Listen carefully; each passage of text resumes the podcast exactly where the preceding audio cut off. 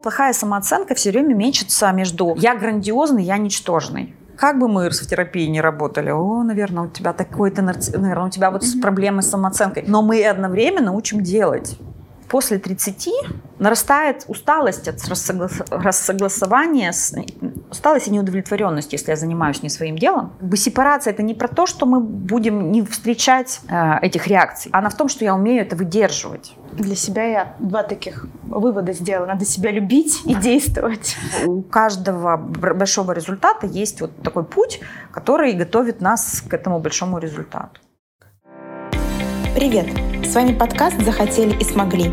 И я его ведущая, предприниматель и журналист Диана Дельмухаметова.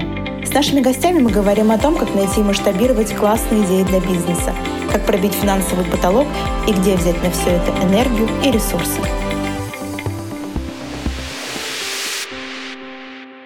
Дружественным подкастом этого выпуска стал подкаст «Я у мамы франчайзи», в котором говорят о том, как устроен рынок франшиз в России и о русских франчайзи за рубежом. Автор и ведущая подкаста Яна решила выйти из декрета прямо во франшизный бизнес. Для этого в подкасте она встречается с представителями рынка франшиз и выясняет, что как устроено, чтобы найти себе дело по душе.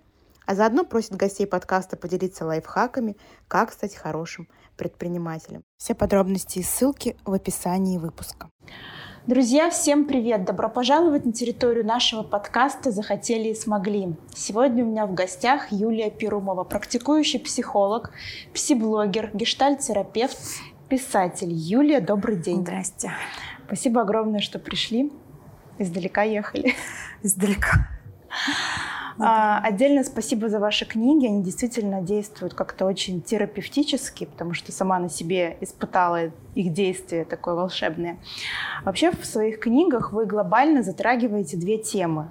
Первая тема касается нарциссизма и самооценки. Вторая тема сепарации, взросления.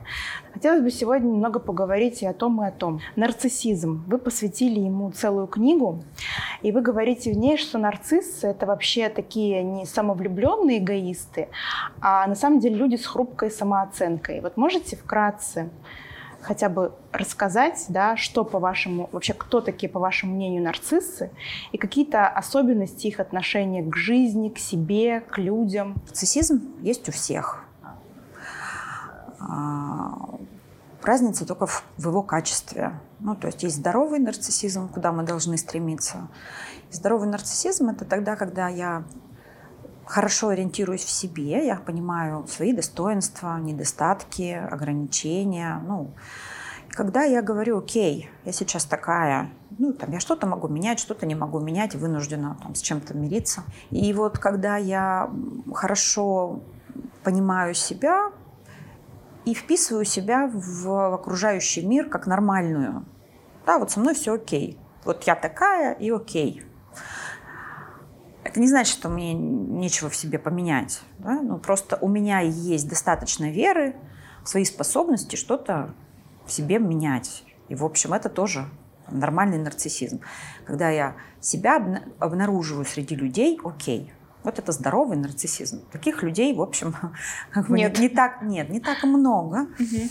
А, и давайте возьмем там зону зону а, такого нарушенного, да, не скажу, что больного, нарушенного угу. нарциссизма или, может быть, не выросшего нарциссизма, да, незрелого нарциссизма про то, когда человек плохо понимает, кто он, какой он, что он может, что он не может, он не очень понимает границы своих пределов и возможностей, ну, то есть начинает, например, там, себя требовать много, быть идеальным каким-то.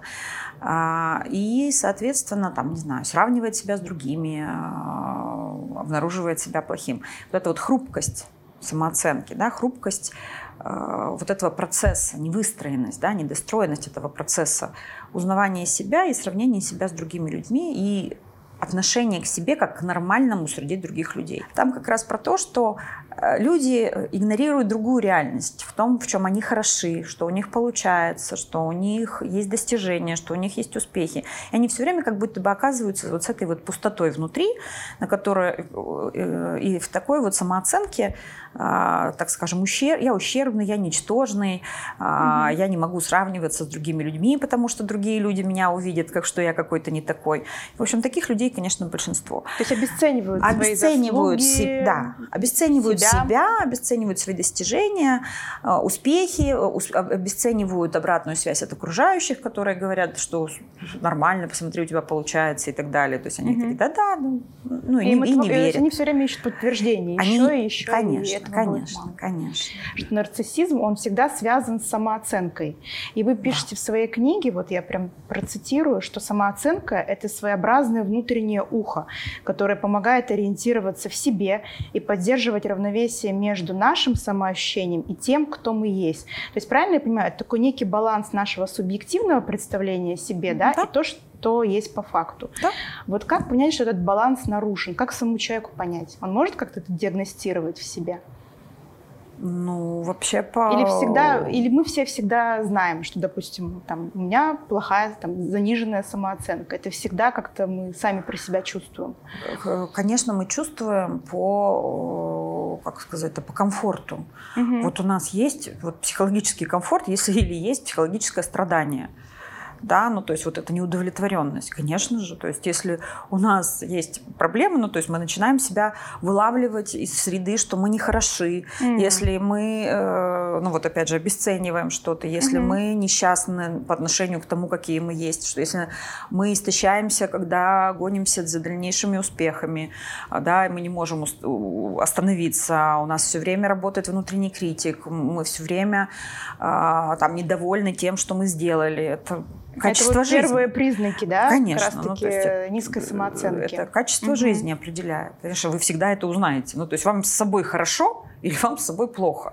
Или у вас все время тревога по поводу того, что вы не хороши, стыд, угу. а, самонападение. Ну, а в этом невозможно кажется, жить хорошо. Достаточно хорош. Конечно. Это и есть конечно, тоже признак, конечно. Да? А природа низкой самооценки, она вообще, где ее искать? Ну, понятно, что все мы из детства, да? Ну, вот какое именно, я пытаюсь понять поведение родителей, может сформировать у ребенка низкую самооценку? В, в самых э, там, крайних случаях, которые мы видим, например, когда самооценка плохая, что человек вообще там считает себя недостойным ничего, когда мы очень, когда он зациклен над тем, над, над тем, как его видят, как его слышат, что ему надо быть еще каким-то там сверхуспешным для того, чтобы его любили. Крайний случай это, конечно же, а, чаще всего из такого, знаете, из эм, эмоциональной депривации, как я говорю. Ну, то есть, когда на потребности было все равно, когда, в общем, а, не слышали ребенка, не видели ребенка, mm потому что здоровый нарциссизм формируется, когда меня видят, когда мои, когда не просто я ценный или не просто когда меня любят. Ценность и любовь это очень конкретные вещи. То есть э, любовь мы проявляем, когда мы заботимся, когда э, когда ты мне что-то говоришь, а я это как бы беру во внимание, и вот у меня, например, там э, этот сын младший, мы слушаем с ним какие-то там рассказы, там очень-очень смешной озвучек. И я каждый раз, каждый раз это передразнивала. И он, а его это так задевало, он такой, мама, не делай так. И вот в какой-то момент, а я, я не могу, мне смешно, я... и в какой-то момент я понимаю, что я вот игнорирую то, что для него важно. И вот это вот правда, как выражение, вот, понимаете, неуважение. Сейчас mm. я даже не про любовь, а не про уважение. Что когда твои потребности, и ты просишь кого-то, а другой говорит, ха-ха-ха-ха, или там просишь кого-то, а он говорит, ну перестань. Просишь кого-то, а он говорит, слушай, что-то с тобой не так, если ты вообще как бы... Ну, в общем, mm-hmm. вот это вот игнорирование потребностей, незамечание, неразглядывание, отсутствие обратной связи, прямая какая-то депривация э, потребностей, я имею mm-hmm. в виду, да, когда там ну, родители родители не обязательно злые, которые воспитывают, да, там такие прямо жестокие. Просто у родителей, у которых не было времени, у родителей, у которых не было ресурсов. То есть они не вложились в развитие этой функции. А как вот, вот э, как правильно воспитывать детей, как чтобы правильно вложиться? Да, чтобы у них была здоровая самооценка Давайте. потом по жизни хотелось бы, конечно, всем универсальных советов. Смотрите так, делайте так и так далее. К сожалению, это невозможно, потому что ребенок и сама сфера, нарциссическая сфера, а, ну, проходит разные этапы. Ну, например, до года, условно говоря, что требуется ребенку, чтобы он понимал, что он важный, что он важный, что он ценный. Когда его потребности не вызывают практически сильных фрустраций. Ну, то есть мама очень близко, Мама откликается на желание, мама откликается на неудовлетворенность. Ну, то есть, и мы говорим о стадии первичного нарциссизма, когда ребенок фактически своей волей там покряхтел, мам, мамина грудь уже во рту, да, там глазом повел, мама такая, ой-ой-ой, привет, это, это. То есть, когда фактически ребенок своей волей владеет целым миром, вниманием, да, вниманием, mm-hmm. да, вот, и, и это нормально. Mm-hmm. Если та же самая история у нас продолжается там в 5 лет, все, что ты бы не захотел, показывается. Это уже ненормально. Конечно, это уже ненормально. То есть мы меняем э, свое отношение согласно как бы возрасту и развитию. Соответственно, там, например, с года до двух у нас уже там ребенок выдерживает больше фрустраций. Ну, то есть там он может поесть не то, что ему прям вот хочется. Он там что-то повыплевывает, что-то мы ему там поуговариваем, да, условно. Mm-hmm. Мы постепенно а, ребенку начинаем, там, начиная с возрастом, показываем, что есть еще мама отдельная, она не только для тебя, не только твои потребности существуют, у мамы существуют ограничения, даже если я тебя люблю, угу. это не значит, что я бегу по первому твоему зову, значит, что у мамы есть своя жизнь. А вот если, допустим, ребенок школьник, да, как да. здесь его самооценку правильно поддерживать?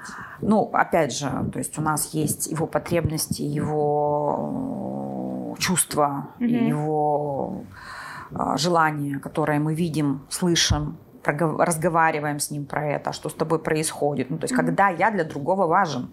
И вот это вот, вот самооценка, когда есть ценность меня с моими желаниями, с любыми, каким, какие бы они ни были. Для другого она важна. И сначала нарциссизм нормальный формируется, прежде чем для меня, для самой будут важны мои желания, мысли, чувства, потребности. Это нужно, чтобы мне кто-то ну, как бы в моем детстве, да, чтобы это было для кого-то важными ценными. Тогда это встраивается. А, отвечая на ваш вопрос, значит, мы смотрим, разглядываем, разговариваем, признаем, и даже если мы что-то не можем сделать, мы объясняем, почему, да, ну, mm-hmm. то есть ты, с тобой все в порядке, но это...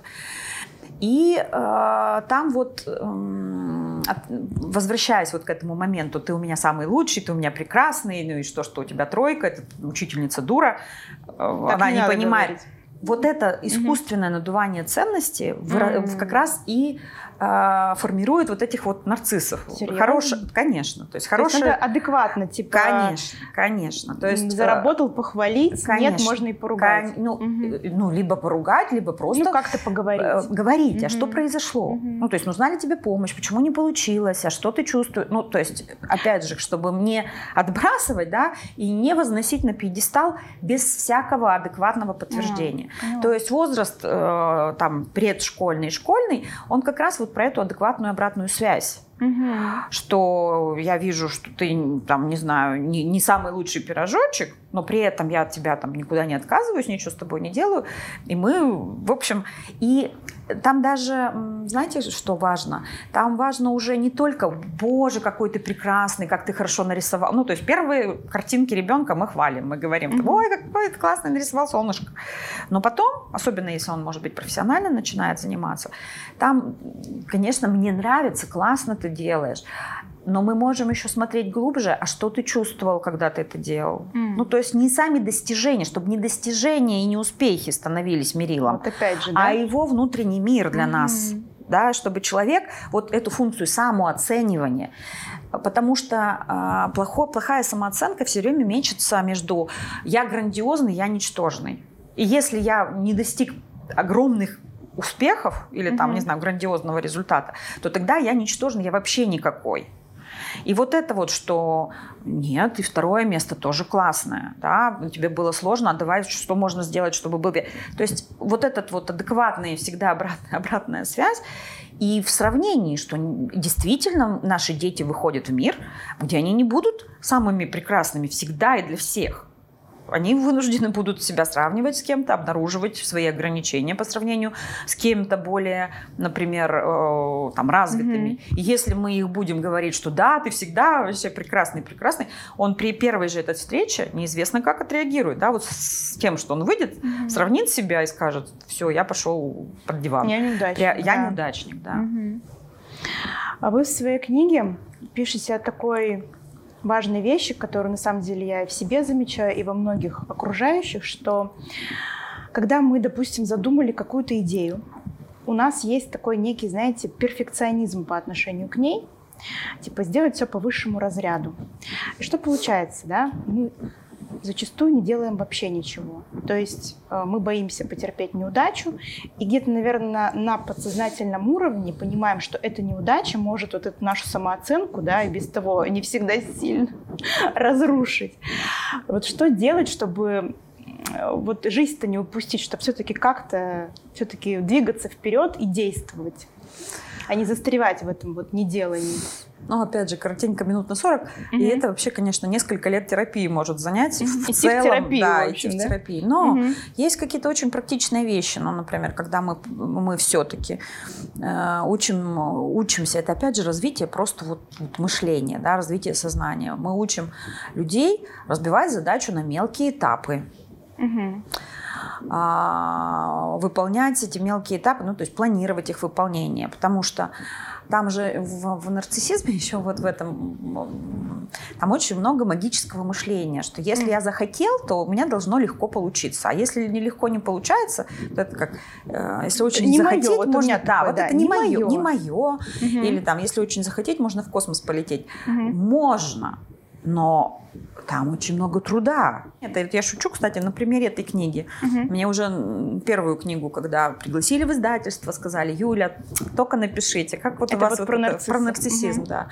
Я такая, о, все, мое желание исполнилось. Этот, ну, но Легко, я не смогла написать, я не писала. Угу. Потом я работала полгода там с коучами в терапии. Почему же я не могу написать книгу? У меня, наверное, страх, страх успеха, у меня, наверное, саботаж. Но только я не писала книгу. Угу. Понимаете? То есть пока я тупо не начала садиться каждое утро и писать хоть угу. что-то, да, и когда что-то написанное было лучше, чем ничего не написанное. Ну, то есть даже да. бред написанный, потому что он, он был лучше, чем ничего не написано. Поэтому мы все равно, как бы мы в терапии не работали, о, наверное, у тебя такой-то, наверное, у тебя вот угу. проблемы с самооценкой, но мы одновременно учим делать. В общем, секрет один надо делать. Рвать пятую точку дивана и делать.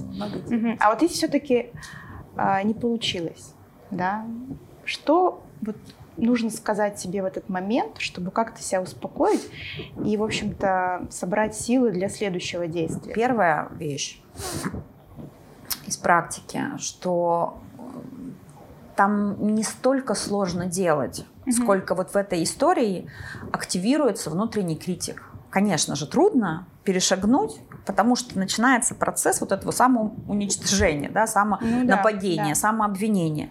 И когда я тоже, опять же, учу клиентов, что вот смотрите, и происходит привычная очень в таких случаях схема.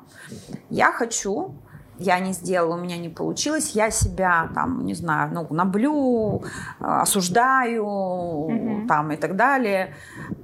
Как будто бы это обязательный этап, чтобы продолжать делать. Ну, вот, mm. вот как маленького ребенка, вот пока не наругали, как будто бы, если что-то он не сделал, то он как будто бы не исправится. Я говорю, вот этот этап не обязательный. Можно сразу переходить к планированию, что делать. Mm. Ну, то есть, потому что э, от того, что вы себя поругали, энергии не прибавляется. То есть не ругать вообще? Не ругать. То есть отслеживать для начала внутреннего критика, mm-hmm. ну, для того, что он вообще, похоже, как бы, конечно, старается это из лучших побуждений, да, для mm-hmm. того, чтобы у меня что-то получилось.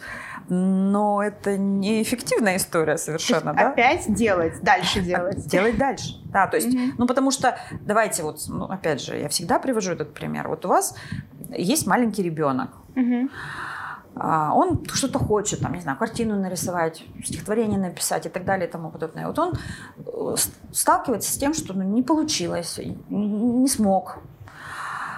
Поможет ему, если вы его наругаете? М-м, может, только еще... Конечно, да. так, с нами происходит то же самое. Поэтому, когда вы говорите, как пойти дальше, вот это вот пропускаешь. Да? Mm-hmm. То есть ищешь вдохновение, ищешь, вот, а как мне разбить этот этап на, на другие части. Ну, то есть вот, вот этот вот спуск вот mm-hmm. туда, да, вот, вот, вот какое я говно, раз у меня не получилось. Mm-hmm. Оно не, как это сказать, не для не, не для этого, да, но оно да. не, практи, не практично. И вторая история, которая обычно, а, то есть человек, который, у которого там стоит большая какая-то задача, он обычно теряется из-за того, что он не, как, бы, как будто бы требует от себя, что он должен ну, мало того, что он должен выдать сразу грандиозный результат, что он mm-hmm. должен делать это в одиночку. Mm-hmm. Как будто бы он теряется из-за того, что он, ну, во, мно, во многих, вот сейчас мне надо, например, там, не знаю, курс какой-нибудь разработать, и, чтобы деньги зарабатывать. Mm-hmm. Я не знаю, как к нему подступиться. Конечно же, я это не делаю. Да, то есть я mm-hmm. хочу сделать какой-то грандиозный курс, но мне нужен, если я буду все время от себя требовать, все, я должна как-то сама уметь уже выдать этот курс, или, или должна знать, где этих людей найти. Ну вот я все, я ничего не делаю. А что делать тогда? Ну, то есть искать э, тех, кто да, то есть да, давать себе право не справляться в одиночку. Ну, то есть понимать, что вот мне нужна, мне нужна помощь. Угу. Помощь терапевта, если, например, я там помощь коуча, по, помощь э, каких-то, не знаю, людей к знакомым ходить, говорить, к тем, к тем э, спрашивать, а есть у вас такое, а вот вы что-нибудь слышали про это? Э, обращаться к тем, кто уже это делал. Ну, то есть вот ну, давать себе право... это все-таки да, такой один из... Да, угу. давать себе право не справляться, потому что внутри, конечно же, нарциссическое физической вот этой хрупкости. Это, конечно, вот этот маленький ребенок, который напуган, треб... Э, точнее так, который перегружен требованиями к себе, угу. который верит, что если только он будет этим требованиям соответствовать и э, требовать э, достигать этих грандиозных результатов, только тогда он будет нормальным. Только тогда его не будет э, преследовать такой сильный стыд. Да, то есть вот он и, и они на самом деле очень большие эти требования, угу. что тут нужно как, как бы иметь право на помощь. Для себя я два таких вывода сделала. Надо себя любить и действовать. Лучше любить рецепты. Да, да. Но любить, вот смотрите, это тоже какая-то сейчас вот эта вот ну, фишка, да, любить не ругать, себя. Ну, принимать, да, Приним... вот, вот не да. ругать, принимать, ну вот в таком здоровом понимании. Да, в здоровом понимании любовь, давайте, взрослая любовь, это ответственность и забота. А вторая тема, которой вы уделяете много внимания и которой посвятили недавно новую книгу, это тема сепарации. Такой очень, мне кажется, популярный сейчас термин. А, наверное, тема набирает все больше актуальности сейчас, да, мне кажется, чем раньше. Вот прямо время такое. А во сколько лет вообще на ваш... Вообще расскажите, пожалуйста, что такое сепарация, хотя бы вкратце, да, для тех, кто еще не знает. И во сколько лет, а, на ваш взгляд, она по-хорошему должна завершиться, если должна. Угу. Да, вы правильно совершенно вот эту оговорку сделали, потому что есть мнение, что сепарация не заканчивается никогда. Ну, то mm-hmm. есть мы как бы проходим один уровень сепарации и э, дальше там сепарируемся от других каких-то... То есть только мы сепарировались от родителей, условно нам надо там от детей от своих сепарироваться, mm-hmm. да, переживать их отдельность. Потом, не дай бог, там от... Ну, не, не, не то, чтобы не дай бог, а от мужа мы сепарируемся, от не, своих ну, партнеров. все в жизни, понятно, что э, вот. желательно быть к этому готовым. Как-то... Ну, давайте вообще, что такое сепарация для тех, кто не знает. Хорошо. Угу. Сепарация это, конечно же, такой процесс отделения и обретения отдельности, автономности и самостоятельности. То есть угу. сепарация сама по себе это процесс, который изначально мы проживаем с родителями, да? то есть обретая себя отдельными от них, от своей семьи. И результат, который мы приобретаем да, в ходе сепарации, это себя отдельного, автономного и самостоятельного. Да? Вот эта вот автономность, самостоятельность – это результат сепарации. Угу. Взрослого. Взрослого. Угу. Вот. А, а есть какие-то критерии? Я знаю, что вы делите на критерии очевидные и неочевидные, да? Когда Конечно, ты есть. не прошел сепарацию. Конечно, еще, да? есть. Вот можете хотя бы несколько очевидных и неочевидных привести в пример? Угу. Есть четыре, четыре критерия сепарации. А, это четыре, да, четыре критерия, наверное, таких можно назвать, четыре показателя. Первое – это функциональная сепарация. Ну, то есть, когда я могу без родителей выжить. Угу. Да, функционально себя могу содержать, накормить. А, накормить, одевать и так далее. Да? То есть самая такая вот дистанция, угу. как это сказать, территориальная, да, когда я уже отхожу от родителей, вот у меня функциональная сепарация случилась. Есть ценностная сепарация, ценностный критерий, когда я могу а, самостоятельно осмыслять жизнь, имея свои оценки событиям, себя, окружения, страны, всего экономики, ну, то есть вот ценностно.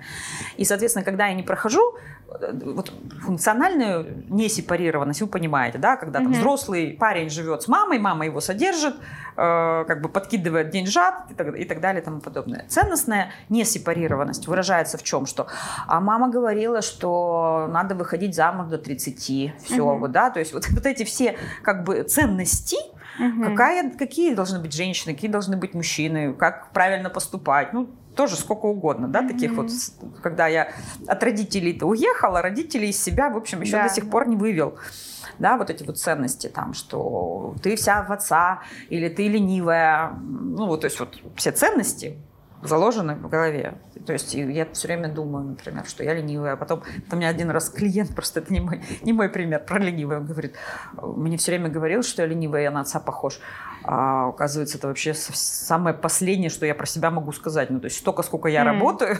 ну, то есть человек как бы вот эту ценность... голоса родителей конечно, в нашей голове. Конечно. Да? Это, это не сепарированность. Не сепарированность, А конечно. что их вообще не должно быть? Это вообще возможно? Или в какой-то такой определенной... Опять же, если я, я с ними согласен, угу. то а. есть ценностная сепарация, это когда я могу оставить себе нужное, угу. ценности и опоры, например, что да, там старшее поколение надо уважать.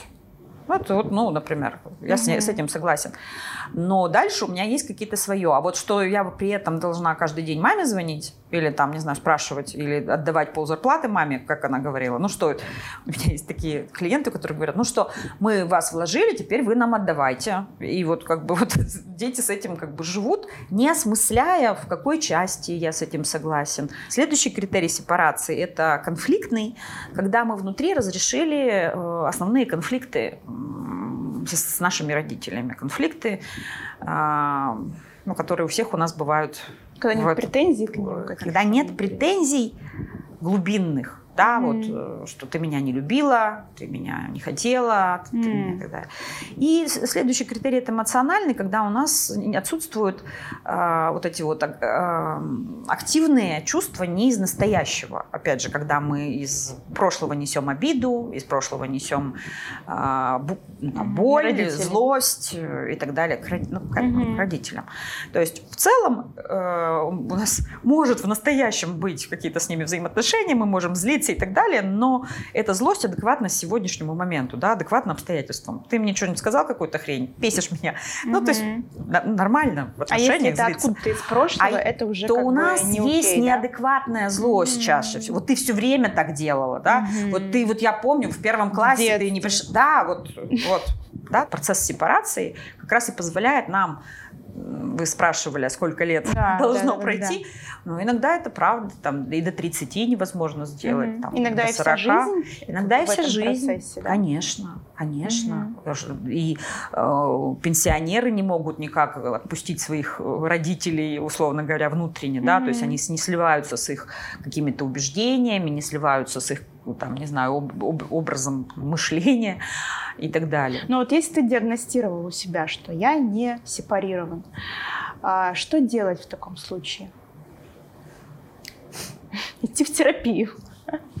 Только в терапию Но... или вот какая-то осознанность, там, те же вот, допустим, ваша книга, она может в каком-то конечно, плане помочь, конечно, да? Конечно, То есть какая-то вот внутренняя осознанность и смена вот этого фокуса, она все-таки безусловно может, конечно. Но более того, еще раз повторяю, что жизнь-то обычно, она же не стоит на месте. Вот, хоть как бы вы развивались, но еще угу. есть жизнь, когда да. мы с опытом а, с, со взаимоотношением с разными людьми, в общем, все больше и больше узнаем себя все больше и больше начинаем, ну, в общем, об, об, а, обозна... как это сказать, определять, что у нас вообще-то есть хоть какие-то границы, учиться угу. их там выставлять. Это тоже же про сепарацию, да, когда я, мне что-то не нравится, я учусь говорить нет.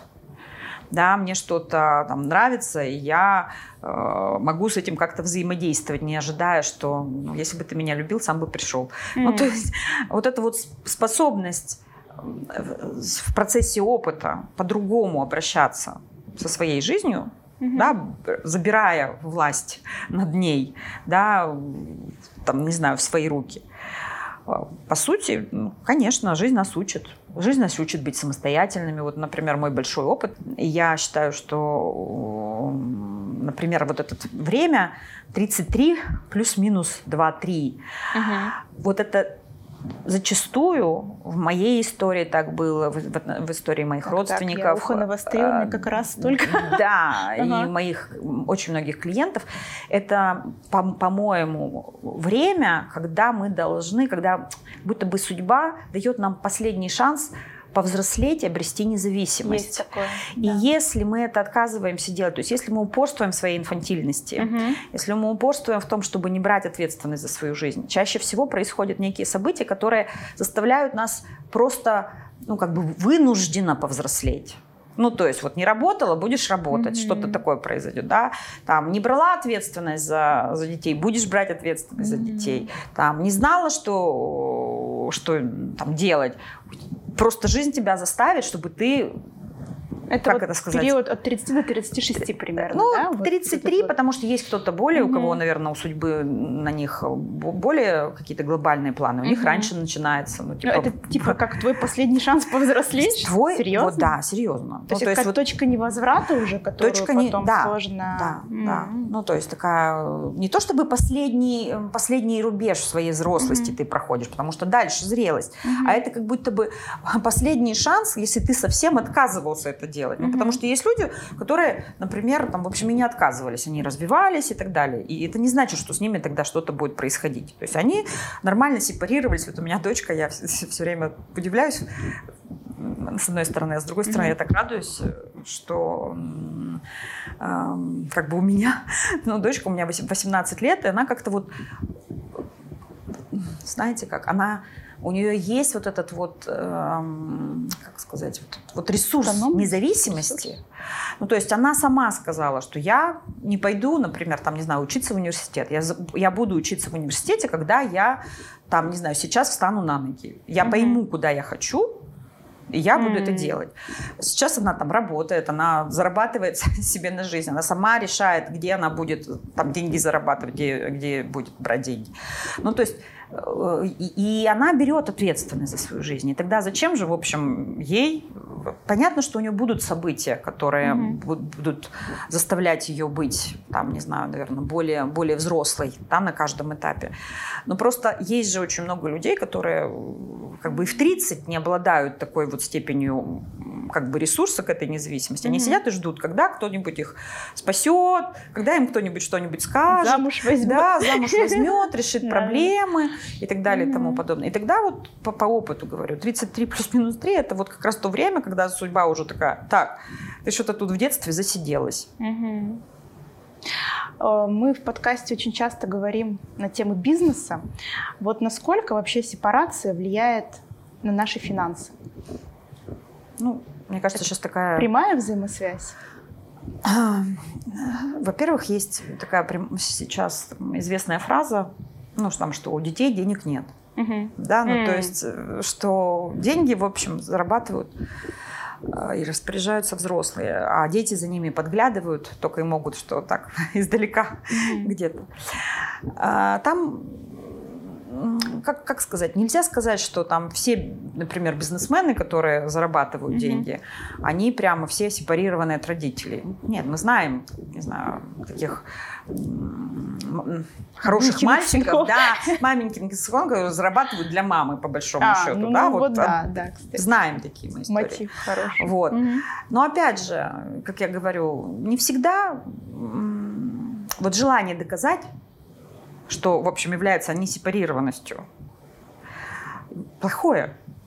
Почему mm-hmm. нет? Ну вот да, вот я, например, говорю, книгу написала для того, чтобы доказать, что я могу, для того, для того чтобы я доказать, что для меня... родителей? Да, mm-hmm. от, отцу. Ну потому что для них я, в общем, как бы жила первую половину жизни, условно говоря, не то чтобы для них, а, ну, там, быть юристом, быть адвокатом. Ну, во-первых, я сама еще не понимала, что я хочу на самом деле, да, ну, и шла как-то вот по такой э, тропинке. Потом, когда я поняла, что я точно не хочу быть юристом, это было там совсем.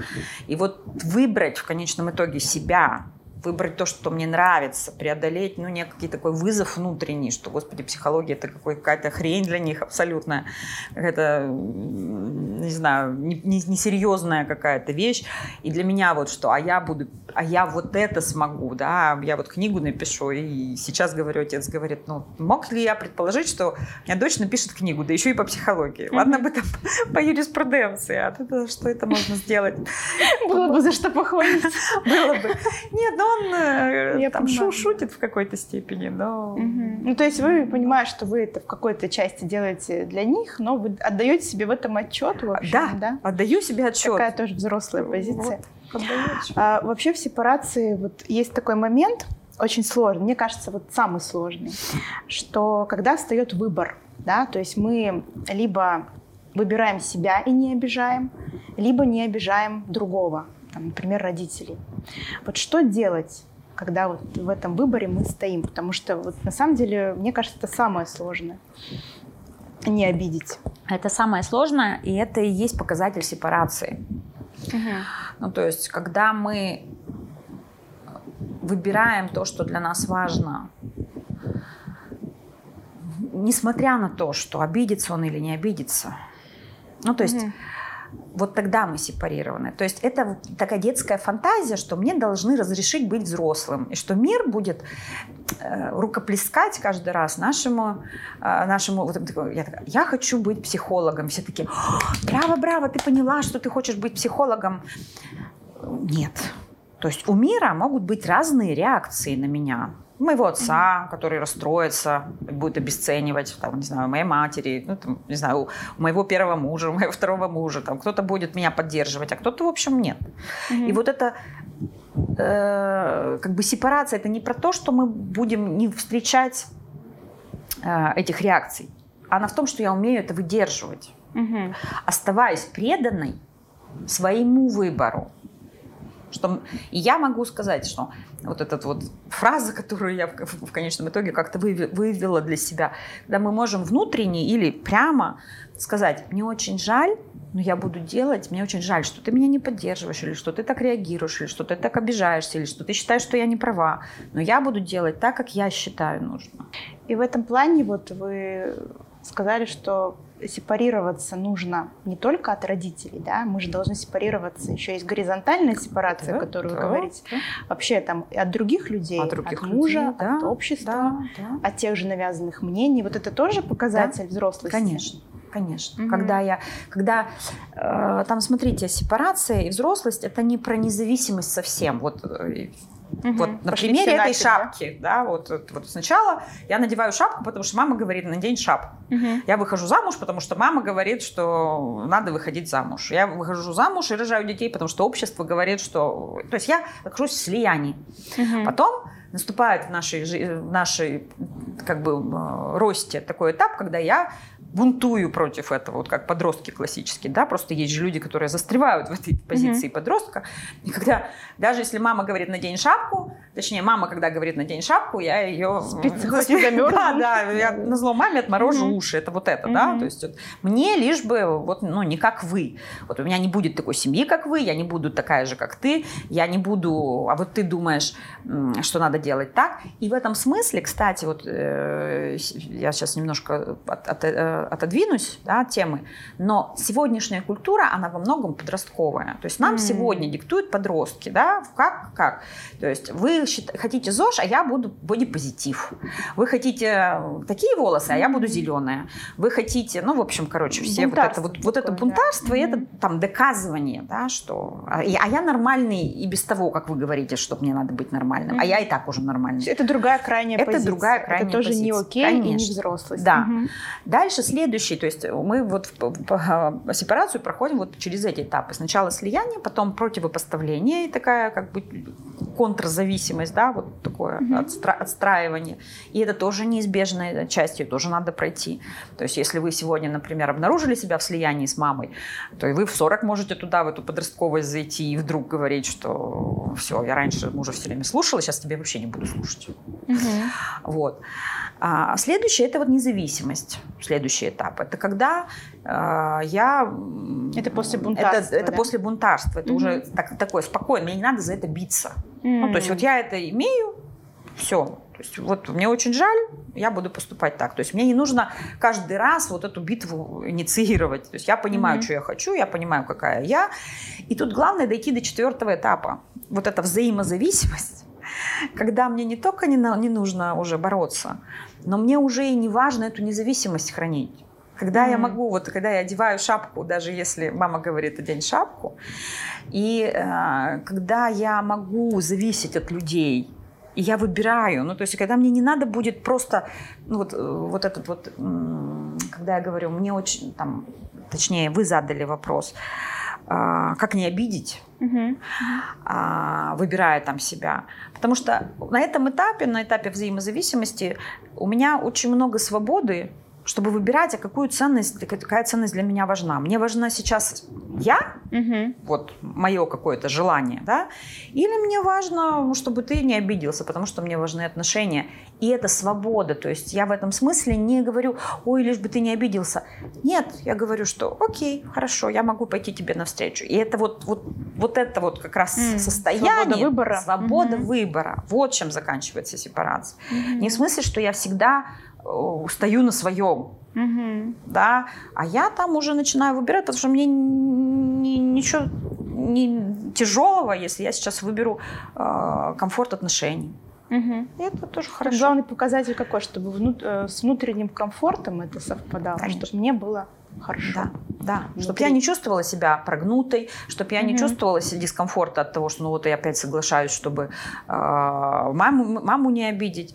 Да я соглашаюсь. Угу. Да, я соглашаюсь, потому что для меня важно. Окей, вот ну сегодня я соглашаюсь, а завтра, если ты будешь там наглеть, условно говоря, да, я завтра не знаю, соглашусь или нет.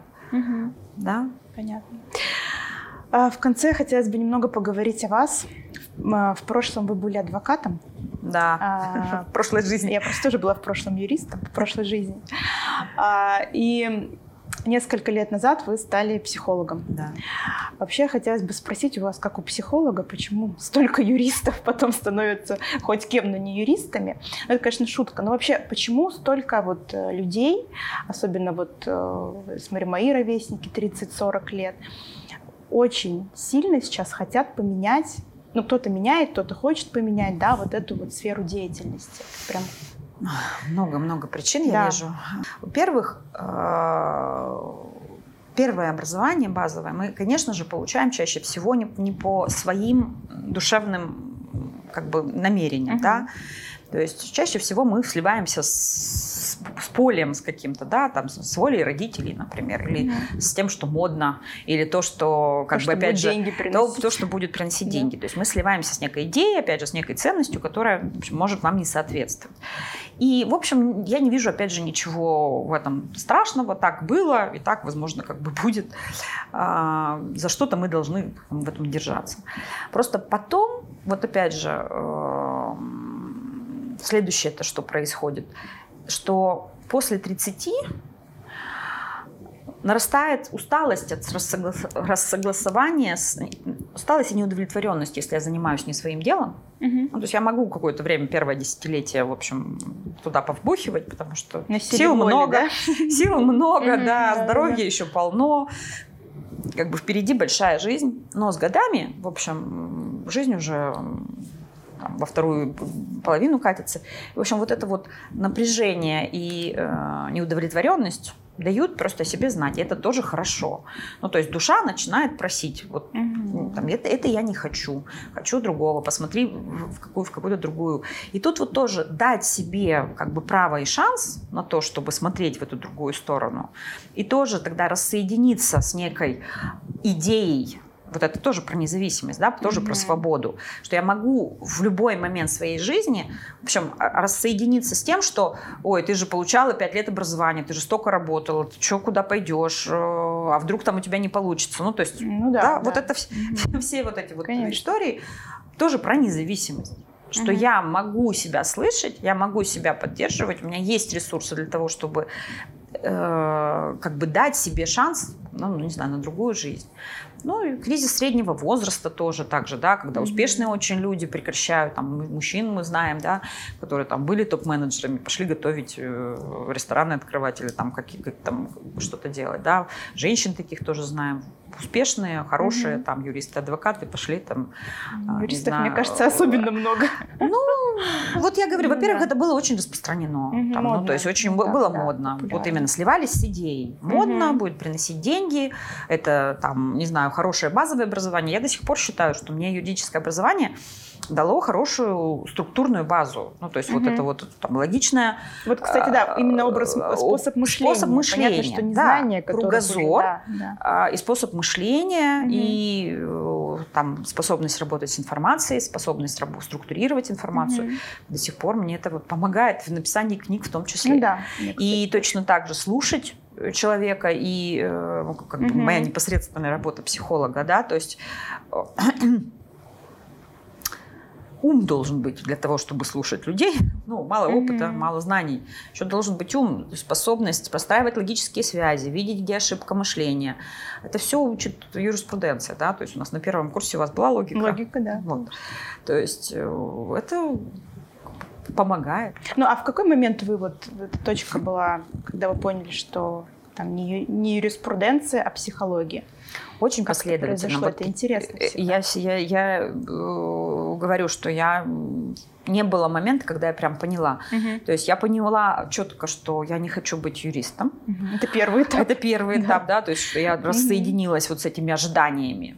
Во-первых, это было мало того, что с профессией, да, ну что я бунтовала против ожиданий моих родителей от меня, и Мгм. я как-то отошла.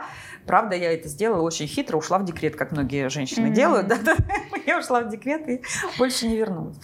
Вот. Потом а, я а, перекинула такой мостик хитренький тоже. Я пошла учиться, ну, точнее, окончила курсы медиаторов. Медиаторы – это посредники, да, кон- конфликтологи, которые... И для меня это было неч- нечто уже средним. То есть уже не юрист, но Мгм. еще не, совершенно, конечно, не психолог. Но там предполагается, что человек будет разбиваться, разбираться в причинах конфликта, как-то мирить, да, увидеть э, позиции сторон. ну, там, Вот. Потом я пошла в коучинг. То есть я тоже был Мгм. такой Тоже вроде образование. образование, Мгм. которое э, тоже не про психологию, но уже был шажочек в сторону этой Ближе, психологии. Теплее, да. Да, и там вот я не видела, опять же, как, как сказать, э, я чувствовала, что я не- там что-то глубже есть. Мне Мгм. что-то есть, что-то еще более А интересное. как вы почувствовали, что ваше вот откликалось, прям энергия Конечно, появлялась, да, конечно, дополнительно? конечно. Только когда у меня родился уже второй ребенок, я как-то так, все, я пойду учиться на психолога. И это был, вот говорю, какой-то такой очень выбор себя прямо, вот уже такой. такой. А как писательство появилось в вашей жизни? О, вот оно не появилось как писательство, возвращаясь к тому, что там вот маленькая Мгм. нарциссочка захотела быть писателем и в том Мгм. должна была уже написать. Нет, мои, мой опыт был из э, опыта блогерства как раз. да, М. вот, то есть вот этот пси-пси-блогер, который я себе На Фейсбуке, записала. да, у вас? Да, блог? то есть у меня был, э, ну, сейчас есть блог в, ну, страница, Мгм. даже не блог, просто страница, и я там писала э, заметки, посты. Раньше они были более веселые, какие-то там с юмором. Сейчас, Да, сейчас кстати, уже, очень вот, сейчас уже не такие. с юмором. И- Ну, и сейчас. И- и раньше- стал тоньше. да, и раньше я много писала, это правда. И вот как-то писала, писала, писала, писала. Потом меня позвало э, издательство к себе, пригласило. А, Вот, издательство вас издательство, да. Мгм. То есть редактор. Они отслеживают, я так думаю, они отслеживают каких-то интересных авторов. Э, И вот э, Предлагают, предлагают издать на- книгу. Да, издать Мгм. книгу. То есть э- этот путь вас нашел сам. Да, да, меня Здорово. нашло. Но, но для этого мне нужно было несколько лет просто тупо писать, Делать, а, делать да? и Мгм. преодолевать свой страх про- проявленности и преодолевать свой страх критики, ну Мгм. что меня могут критиковать. Ну, в общем, как-то тоже я с этим, опять же, справилась. Потому что я не смогла бы написать книгу, Мгм. если бы я боялась, что мне, ну вот если бы на ровном месте, вот опять же, да, это как раз Если бы не было нарциссизм. блога, да? Если не было Мгм. бы блога, если бы я не прошла этот путь преодоления этого страха критики. Потому что я бы я не смогла бы выпустить целую книгу, угу. потому что меня бы блокировал страх, что книга будет фигня, кто-то прочитает, прочитают там, не знаю, мои учителя скажут фигня, э, книгу не будут покупать. Но нет, я уже была готова. Угу. И это вот как раз что у каждого большого результата есть вот такой путь, который готовит нас к этому большому результату. Не потому, mm-hmm. что мы такие, а, опять же, офигительные, да, а просто потому, что я, я была бы не готова к этому большому результату. Mm-hmm. Я бы его не, не выдержала. Не выдержала, да, да я бы его не выдержала. Что ж, с основными вопросами мы разобрались. В конце у нас всегда небольшой блиц. Назовите три, на ваш взгляд, главных качества успешного человека? Не знаю, устойчивость, такая психологическая. То есть, когда не захватывается чувствами, да. Воля, наверное. И ум, вот никуда не денешься. Вот мудрость, как угу. вот никуда не денешься. Глупый человек, а их они есть, к сожалению. То есть количество серого вещества и умение им пользоваться имеют значение. Угу. В чем ваша главная сила?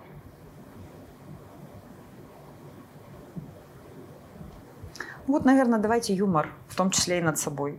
Mm. Ну, то есть я могу очень посмеяться, в том числе и над собой, снизить а, вот это вот градус, градус да, снизить градус ожидания от себя или каких-то mm-hmm. вот этих вещей.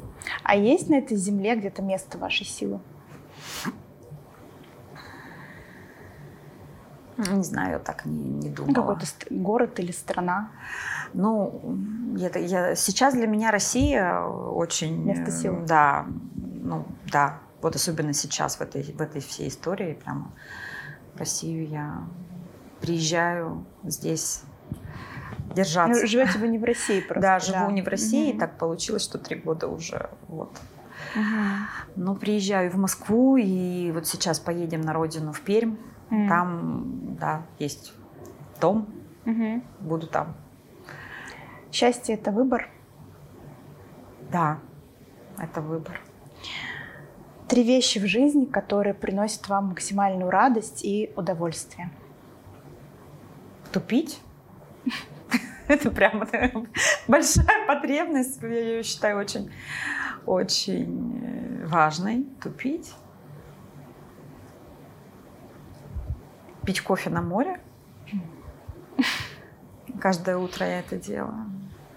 И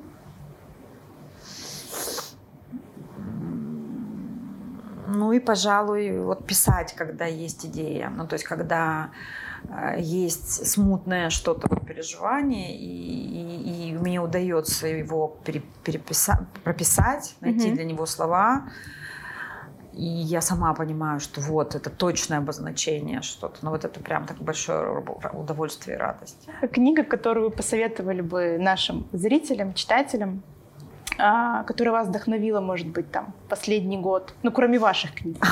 Конечно, действительно. Я сижу же, только смотрюсь и восхищаюсь своими книгами. Была книга может быть, она Шварца даже, да, Ричарда Шварца, «Мои разные я» или «Такие разные я». Ну, то есть вот такая обогащающая мой психологический как бы подход, mm-hmm. да, мою, мою профессиональную идентичность, она написана очень хорошо, и мне очень прямо вот нравится, как он э, это все описывает. Ну и плюс э, проза Метлицкой, mm. я всегда ее читаю и каждый раз вот проваливаюсь наряду с Токаревой. Вот Токарева и Метлицкая.